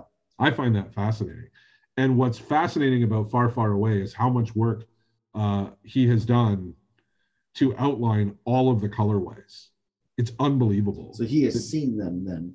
oh, they're photographed. Yeah. It's like there are pages and pages, for example, of just the AT-AT driver of all the different known known colorways. And then if you follow his Instagram, which is Star Warsaw, I think, Yeah. yeah, it Um, is.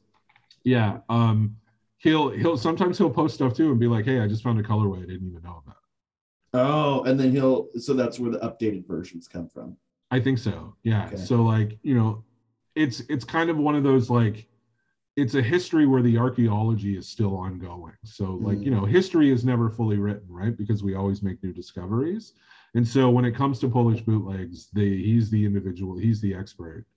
Um because one, he lived it, and two, he's like massively invested in it, um, in like a very sort of like pointed and deliberate and specific way. Um, Yeah. yeah, yeah. It's definitely like any project that he does related to this. If you're interested in this stuff, is worth supporting. Mhm. Like. Right. yeah. So that's Poland. Um, Gotta get to Russia, and then we're gonna circle back yeah, let's do, let's do Russia. Russia is also interesting for similar reasons that we were talking about with this Eastern Bloc stuff. So where do I want to start with Russia? Oh, let's just do this. So Russia is also pretty interesting because for the same reasons that I talked about with Poland, right? Like, except obviously sort of the seat of power of the Soviet Union, the centralized seat of power, even though communism was supposed to be decentralized, it didn't work that way, which is one of the reasons why it went kablooey. Um, so most of the Russian bootlegs also emerge post Cold War, post fall of the Soviet Union, post fall of the Iron Curtain in the Eastern Bloc. And one of those companies, probably the most famous of those companies, is a manufacturer named Oritet. Um, and so here is an Oritet. This is this is um, mostly 90s Power of the Force era stuff. Uh, this is a Hungarian bootleg from back in the day too, as well, um, which is also Eastern Bloc. I'm not essentializing like Eastern European culture and saying, you know, but like just it ended up in the folder. So this is a figure that clearly is based on the 90s Power of the Force Yoda with Mhm. like a color scheme on the packaging that's not that different. And so this is when this is when Russian bootlegs really kind of emerged in the early 90s. And I have another quote from Kevin Eastman that I think is worth reading at this point. And this is what he had to say about Russia in that same sort of thing about like licensing and IP. I think I was talking about how crazy the Russian program was in comparison to the insanity that we had already dealt with vis-a-vis the Middle East. We had done a licensing deal there with this sub-licensing agent named Peter Tam. He said, well, we've looked into it and there's no real government system. And keeping in mind, right, like Ninja Turtles strike big in 88, 89. So this is 90, 91, immediately after the fall of the Iron Curtain. So we've looked into it and there's no real government system. There's no way we can protect our copyright and trademark or enforce anyone to protect our, our rights as we normally do everywhere else. He said, don't worry about it because he had this arrangement where we where he would manufacture all these goods cheaply in factories in Turkey where we had licenses already. So we'd get percentages of royalties from the increase in factory production as Turkey as well as this guy would import all this turtles merchandise comics and toys and you name it drive them in big 18 wheelers into these Russian markets open the backs and sell them off the trucks he said that if anybody infringes on his rights as our agent in the territory, I'm going to send some of my guys over there to kick the shit out of them. That's how I'll protect copyright tra- slash trademark, period. And I said, and then, yeah, and he said, I found that to be almost as funny as the Abu Shady thing I was telling you about. And he follows with, we were like, is that really what it's like there? And he said, you know what? To describe, and I guess we're talking 1992, 93 when the turtles were really hot. And he said to describe the climate in Russia after the wall had come down and all of these changes were going on. He said it's sort of like a cross between the Wild West and Chicago gangland in the 1920s and 30s. It was a really, it was a really a free for all that all these capitalist ideas were coming in, and people were just going nuts Yeah. Um, I kind of love hearing that story. And it, it's what's interesting to me about that as well is how much that relates to the rise of power of the Russian oligarchs who really sort of take over. Mhm. Um, but prior to that sort of centralizing of power under the oligarchs, you get these Oritet. So these are the Oritet figures based on the 90s figures, right?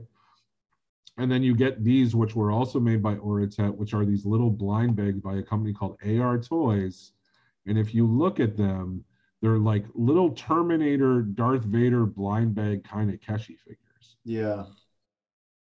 So it's got like a Terminator body with a Darth Vader head with various weapon implements in the different colorways. Like super interesting stuff. And then if you want to see how these things were manufactured, you can actually buy what I'm showing you right now, which is an injection molded rubber Chewbacca without his torso on the injection molded sprue, and these show up on eBay all the time from people. So you can actually buy it like like still on its sprue. Like you can see that even the the Chewbacca's crossbow is two different pieces. Like really fascinating kind of stuff. Actually, I think all the pieces are actually there. Yeah, they are because it's his head and torso because he doesn't have a opposable head. His his hips, his legs, his arms. So it's interesting because you get this kind of like real kind of material sort of sense of how these things were made because you can extrapolate what the negative of that would be vis-a-vis like a plastic mold or like a Yeah. metal mold for injection molding plastic. And so again, like Russian bootlegs, I'm sure there are examples of Russian bootlegs during the Cold War, but I think they they they would also look a little bit differently, right? Um, and they would look obviously more like the vintage stuff, like, but just in general, like during the height of the Cold War, the big thing that was boot being sold as bootlegs in Russia was fat American fashion. Let alone like like one of the stories. There are so many stories about the fall of the Soviet Union, and one of them is like American media presence and American fashion had a lot to do with it. And then there's this docu there's a series of documentaries. There's two about the cola wars that I've seen that also talked basically about the rivalry between Coke and Pepsi and the global like presence of those brands was also responsible for the introduction of capitalism and the fall of communism in the East. Um, like really, really like you know interesting stuff in terms of like like how that stuff was licensed. But again, it's another one of those situations, sort of like I was saying with like something like contemporarily like North Korea. Like we don't really know because the histories of these things like really haven't been written yet. Um, and I would love to see someone like who has experience like either working at Oritet or whatever, like doing that kind of work and investigating that. But the challenge of that is that like Russia is still kind of a totalitarian regime. It's just kind of changed into a different flavor of one. You know? Yeah. Um, and honestly, you know, in the pantheon of this, toys are often, if we look at this and we look at the breadth of what I've shown you today, there is a real regard, like in the industrial sector, that these were things to squeeze out extra money from these companies, but they were also kind of viewed as these throwaway objects. Like they weren't viewed with the same sort of weight and merit of like of, as cultural objects, say, as the like action figure collectors who are collecting vintage Kenner in the West view them. Mhm. It's like some shit that a kid played with and then threw it out and then probably forgot about it, Yeah. right? Um, so yeah, so that's interesting.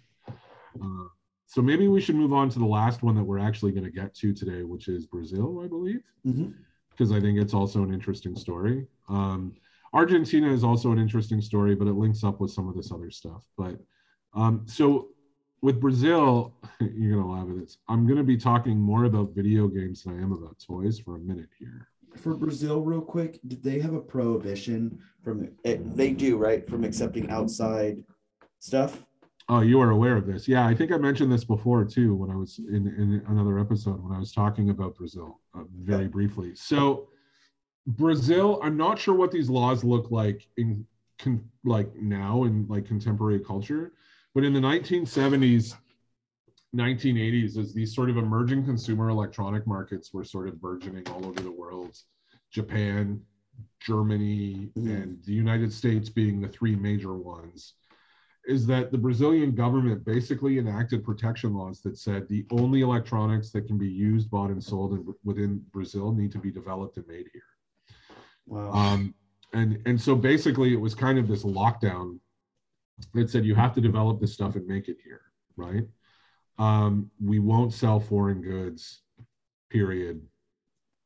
This is about like a protectionist economy post oil crisis, right? Mhm. and also like you know brazil like like being a very large economy in the context of south america doing this to protect its own interests whenever there's an economic crisis you see protectionism become a sort of methodology by which governments try to um, sort of protect their own interest at the expense of like that cultural like and global like sort of interchange of capital Mhm. um, the United States is going through it right now. Trump was very buy American, and so is there's some stuff going on with electric cars with the United States with Biden right now that is upsetting like uh, the Canadian government, for example. Mhm. Um, so protectionism because we're coming out of the COVID economic crisis, right? so protectionism is something that governments often do after economic crises in order to sort of rebuild their economies and protect their own interests. It also drives up inflation in a really dangerous way. Um, you know, but there's there's like there's like some like political economic 101 bullshit for you. Um, anyway, all that being said, so the Brazil government and the Brazil economy is sort of like wrapped in this like this kind of wall that says you can't make shit here. So what do people do? In the case of the Robbie game, which is the computer system that you're looking at right now, Robbie is essentially a bootleg Atari 2600. Mhm.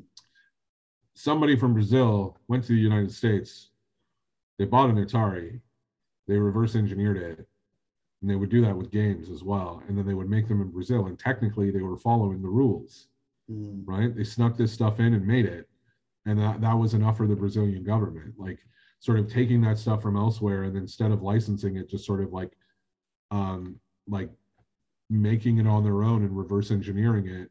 Um, this happens also in the global marketplace with pharmaceuticals, right? Um, it, like some countries don't have the patents to certain drugs, but they end up making generic versions of them for the good of their people rather than the good of the profit of these international pharmaceutical companies. So the same thing, right? A particular kind of control brings a particular kind of resistance. And so historically with with Brazil, you get all of these. So here's a better exploded view. Like look at those joysticks. That's an Atari joystick. Yeah. It's actually an Atari console. Like you can see it, except they've just done this thing with the vacuum forming around this like the Robbie computer video game system. Here is uh here is a, a Brazilian copy of Miner 2049, which is a port of a ZX Spectrum game to the Atari that also kind of looks a little like Berserk. Um, and I'm starting with video games. Uh, here's the Phantom system, which is a Nintendo. Slash Sega. Weird. Yeah, it's like a Sega controller, a Sega light gun, but a Nintendo console. Weird. It'll play Famicom and Nintendo games. Um, and then here's some more Atari games. Sorry for the, the low resolution there. Um, so for me with Brazil, it starts with video games. And there was a colleague uh, that I was on a panel on years ago when I was doing more game related research Mhm. um, uh, here in Montreal at the History of Games conference. He's a scholar who lives in Brazil. His name's Emmanuel Ferreira. Fuera, um, Fiera. I can might though I can do Spanish, man, but when you get me into Portuguese, I get very confused because I want to say it like it's Spanish. Anyway, Mhm. so he outlined the entire history of this policy and what it meant for consumer electronics and the game systems that were made there. But what's interesting is that it also impacted toys in this really weird way. So they're not licensing, they're licensing stuff and then making toys, but it's not for the brands that you would normally associate. So when I said at the beginning of this episode, when I said, here are, um, you know, and I said, we're going to be talking about bootlegs, and then we're going to talk about toys that kind of look and feel like bootlegs, but aren't necessarily bootlegs. Yeah. I was specifically talking about Brazil and a company called Glasslite or Glassleet. Okay. Um, so here is a licensed MacGyver action figure, for example, like a weird property to choose, an articulated who looks like it might actually be a bootleg of an A Team action figure. I can't quite tell. Um, so Glasslead is this famous company that produced these toys for particular properties, which is interesting because a lot of the properties that Glasslead was making toys for, Glasslead actually did produce, I should correct myself here, they did license Star Wars and make Star Wars toys. They licensed it from So they went that way. So they went that way. But there's all these other properties in Brazil that I find really interesting because the North American market did not get any toys for these these lines. So for example, Airwolf was one. Um, Blue Thunder, where's the Blue Thunder picture? So there's a Glassleet Darth Vader. Oh, it looks Just so- great. Just so it's still the Kenner molds, right? Yeah. But it's just different packaging. And the packaging Um, actually looks really good. Yeah, that's a that's a, a a power of the force logo that's been translated into Portuguese. Um, there is another uh, bootleg Atari console.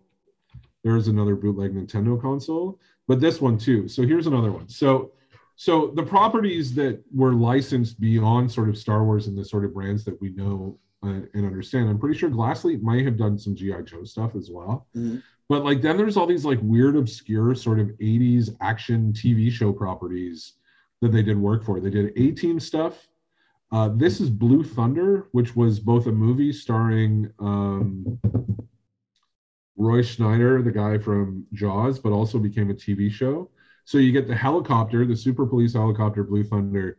You get this truck that just says Blue Thunder in um, in Portuguese, and then these two action figures that are actually bootlegs of the gay toy Laser Force figures. Um, and if you know, like the Gay Toys was like Yeah. a knockoff line in Laser Force in the U.S., which Yep. we we didn't even get to talk about, but I love them, especially the vehicles. Like, oh man, those blow molded vehicles back in the day. Anyway, so and then like yeah, and then so there's MacGyver, um, and that's all I put. But there's like a bunch of A Team stuff that's really interesting.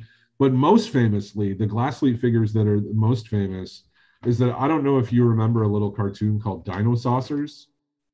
I no, I do not remember that at all. Not not totally obscure, but kind of post Ninja Turtles, like late 80s, early 90s, I think, era, with these like these dinosaurs from another planet come to visit Earth. Relatively big sort of cartoon property. Probably had one season and disappeared, just like so many others. They look No- incredible. no Dinosaucers merch in all of North America in the North American market. The only real Dinosaucers figures are Glassleet Dinosaucers figures or bootlegs of Glassleet Dinosaucer figures that emerge in Argentina. And that has everything to do with the fact of their proximity, right? Mm, 'Cause So that show so close. is made in the U.S. Yeah. but for some reason, because of lack of acclaim or something, they don't produce any product. But for some reason, are willing to sell it off as a license agreement. Yeah. So it was 1987. So that's actually before like Ninja Turtles hits That's before my time. Yeah, it was it was DIC Animation. So there were plans originally by Galoob to release a toy line, and prototype figures were produced. Um, but the line was scrapped after the show was canceled after its first season due to low viewership and poor reception. Just like most other cartoon lines, right? Like the reason that we like the last star, like for example, the the story of something like the Last Starfighter Mhm. like classic 80s movie was supposed to have a toy line also i think by galoob or ljn v the same thing um, and then what's interesting is argentina and brazil both have their own uh, toys based on v that were also sort of licensed Mm. um, where these other companies sort of axe the line because of the lack of what they perceive to be a lack of interest so all the development was done but then they were never made but then they emerge in the brazilian marketplace is the only licensed figures Hmm. and so what's interesting is that there's clearly like there are bootleg aesthetics and like sti- some of the sticker slappy stuff that I was talking about last week as well, right? Like look at that Blue Thunder. Yeah. Like that is just a generic toy truck that says Blue Thunder. And a lot of the A-team toys are like that as well. There's like all these different like toy cars and shit. Um, and it's like it's just sticker slapped. It just says like A-team or whatever the and we ate it up. yeah. Um, and again, Brazilian toys, because of generally in the West, if you're a collector and you're collecting bootlegs, um, you know that you're going to be paying a pretty fucking penny for any of this stuff as well. Whereas if you went there and discovered it, it probably wouldn't be that. you Yeah. know, it wouldn't be that expensive. Um, almost might be cheaper to like, although I wouldn't go to Brazil right now because their COVID policies are like, ooh, Yeah. um, you know, Bolsonaro being what he is. Um, yes, I pay attention to global politics a lot, as you can probably tell by this conversation. Um, but yeah, so like Brazil sort of articulates itself in this different way. On the one hand, you know, like it's almost like bootlegging by like government policy, Mhm. which I find fascinating. Um, in the same way that like, you know, sort of like I, that idea of like people producing generic versions of drugs that they don't have the patent for because it's for the good of the country, right? Like that's the argument with the developing of the technology around that stuff. And then how how that policy articulates itself in the toy manufacturing sector is also very interesting to me. Um, because clearly those aesthetics still apply. Like aesthetically, this feels like a bootleg, Yeah. even though we know it's a licensed product Mhm. which is bizarre to me. Um, they also did Thundercats. They licensed Thundercats, and that's when I realized I was doing some research and I found a, think it was on the Thundercats wiki entry about Glassleet, how they said no, these were actually licensed. The, like this company was actually like paying for licenses. Does that company still Um, exist? I'm not sure. Hmm. I'm not sure. It's it's hard to. I would have to look that up. Because I wonder if that if they do exist, if they still do that policy, like if they still are just licensing certain figures and producing them. For the most part, a lot of these toy companies just simply uh, aren't around anymore. One of my favorite Argentinian bootlegs, though, maybe we can close here just to show, are the the the, the fight warriors of tomorrow, Guerreros de Mañana. What the hell is that? so this is an example of um, He-Man legs and abdomen. It looks like almost. yeah, a little bit, yeah, with like some weird janky robot arms and Yeah. some kind of yeah sort of funny like head. He-Man, sort of He-Man bootlegs with like really interesting hand drawing, which is like my favorite thing about Argentinian manufactured bootlegs. Like, look at a yard on this thing. Yeah. I love that. And it's a space laser pistol that also comes with a cap gun. And again, Argentinian like are moto ratons, biker mice, but Yeah. motor rats. Jeez. um, and then there's some Power, Rangers. Um, so yeah, so more sort of manufactured aesthetics, say, than the Mexican bootlegs, um, like blister packed in that kind of professional packaging. Mhm. For example, Mexican bootlegs are generally bagged with a with a topper card more than a backer card, or they're shrink wrapped to a backer card, but not blistered to a backer card. So it's like a piece of cardboard that has some kind of iconography on it, and you just put the figure there and you throw it through a shrink wrap machine. Uh, I think that this is a good fifth episode. Uh, because I think our world is so closed in, right? We go to Designer Con and we make what we make, and the, Yeah. those people make what they make, and um, it's we talk about some of these nations that are so closed off, but we're all closed off in our own little niche markets, our own little areas even when we talk about designer con and how there's like resin alley like that's Yeah. just bootleggers or knockoff to- or handmade toys or um and so it's like Well, let's be honest. I mean, there was a lot of stuff outside of Resin Alley that is lifting from other intellectual property in the same way that the resin artists do. And maybe Yeah. we can maybe we can circle back around to that next week. it's a good um a good way for us to also look outside of ourselves and recognize that like yeah bootlegs is a term and we we use that so flippantly but it means something to the rest of the world when we look and when Yeah. we watch what everyone else has produced Yeah, because there is that there is that kind of value judgment that by using the term bootleg that we are ascribing, right? Generally speaking, it's generally speaking, bootleg has been historically up till very recently in collectors' cultures a pejorative. Mhm. Um, I have a 90s issue of the Star Wars Topps Galaxy Collector magazine, which was like Topps, like the card company published, that was all Yeah. about toys and cards and comics and all that stuff. And like the first issue, the the first major article in the first issue was how to spot fake Star Wars toys. oh.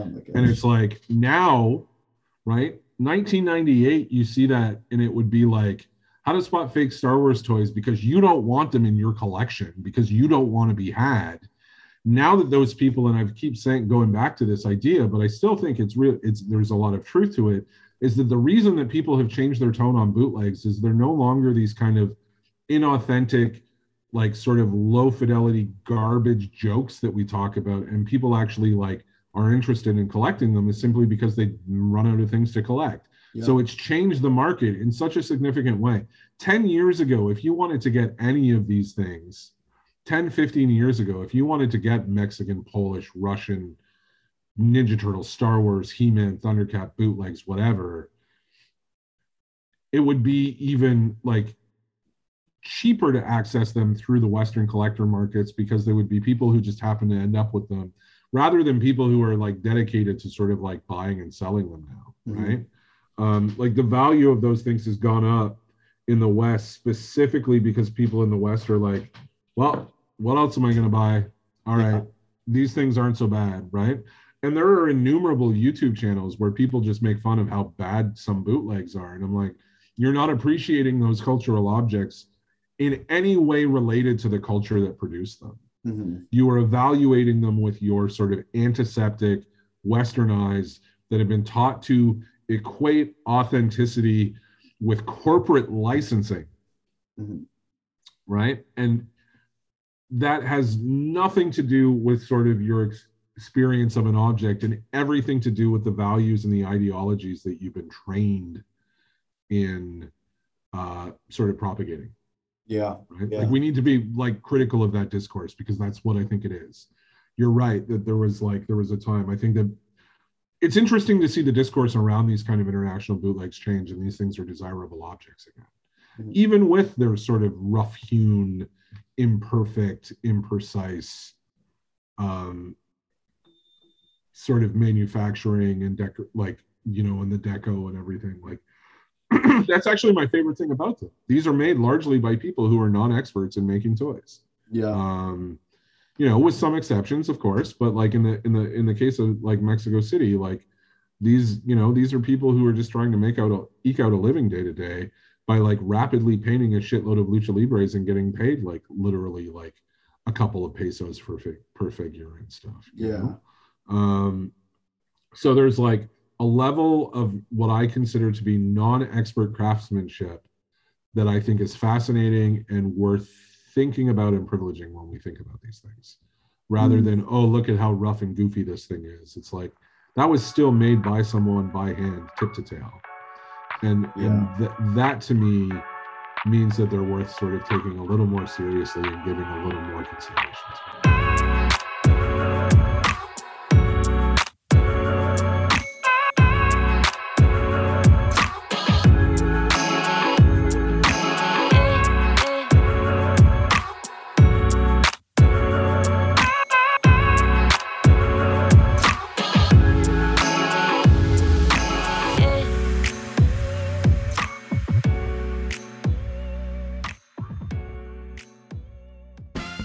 Toys on Tap. Toys on tap. Next episode. Next episode. It's great. It's amazing. You're going to want to listen to it.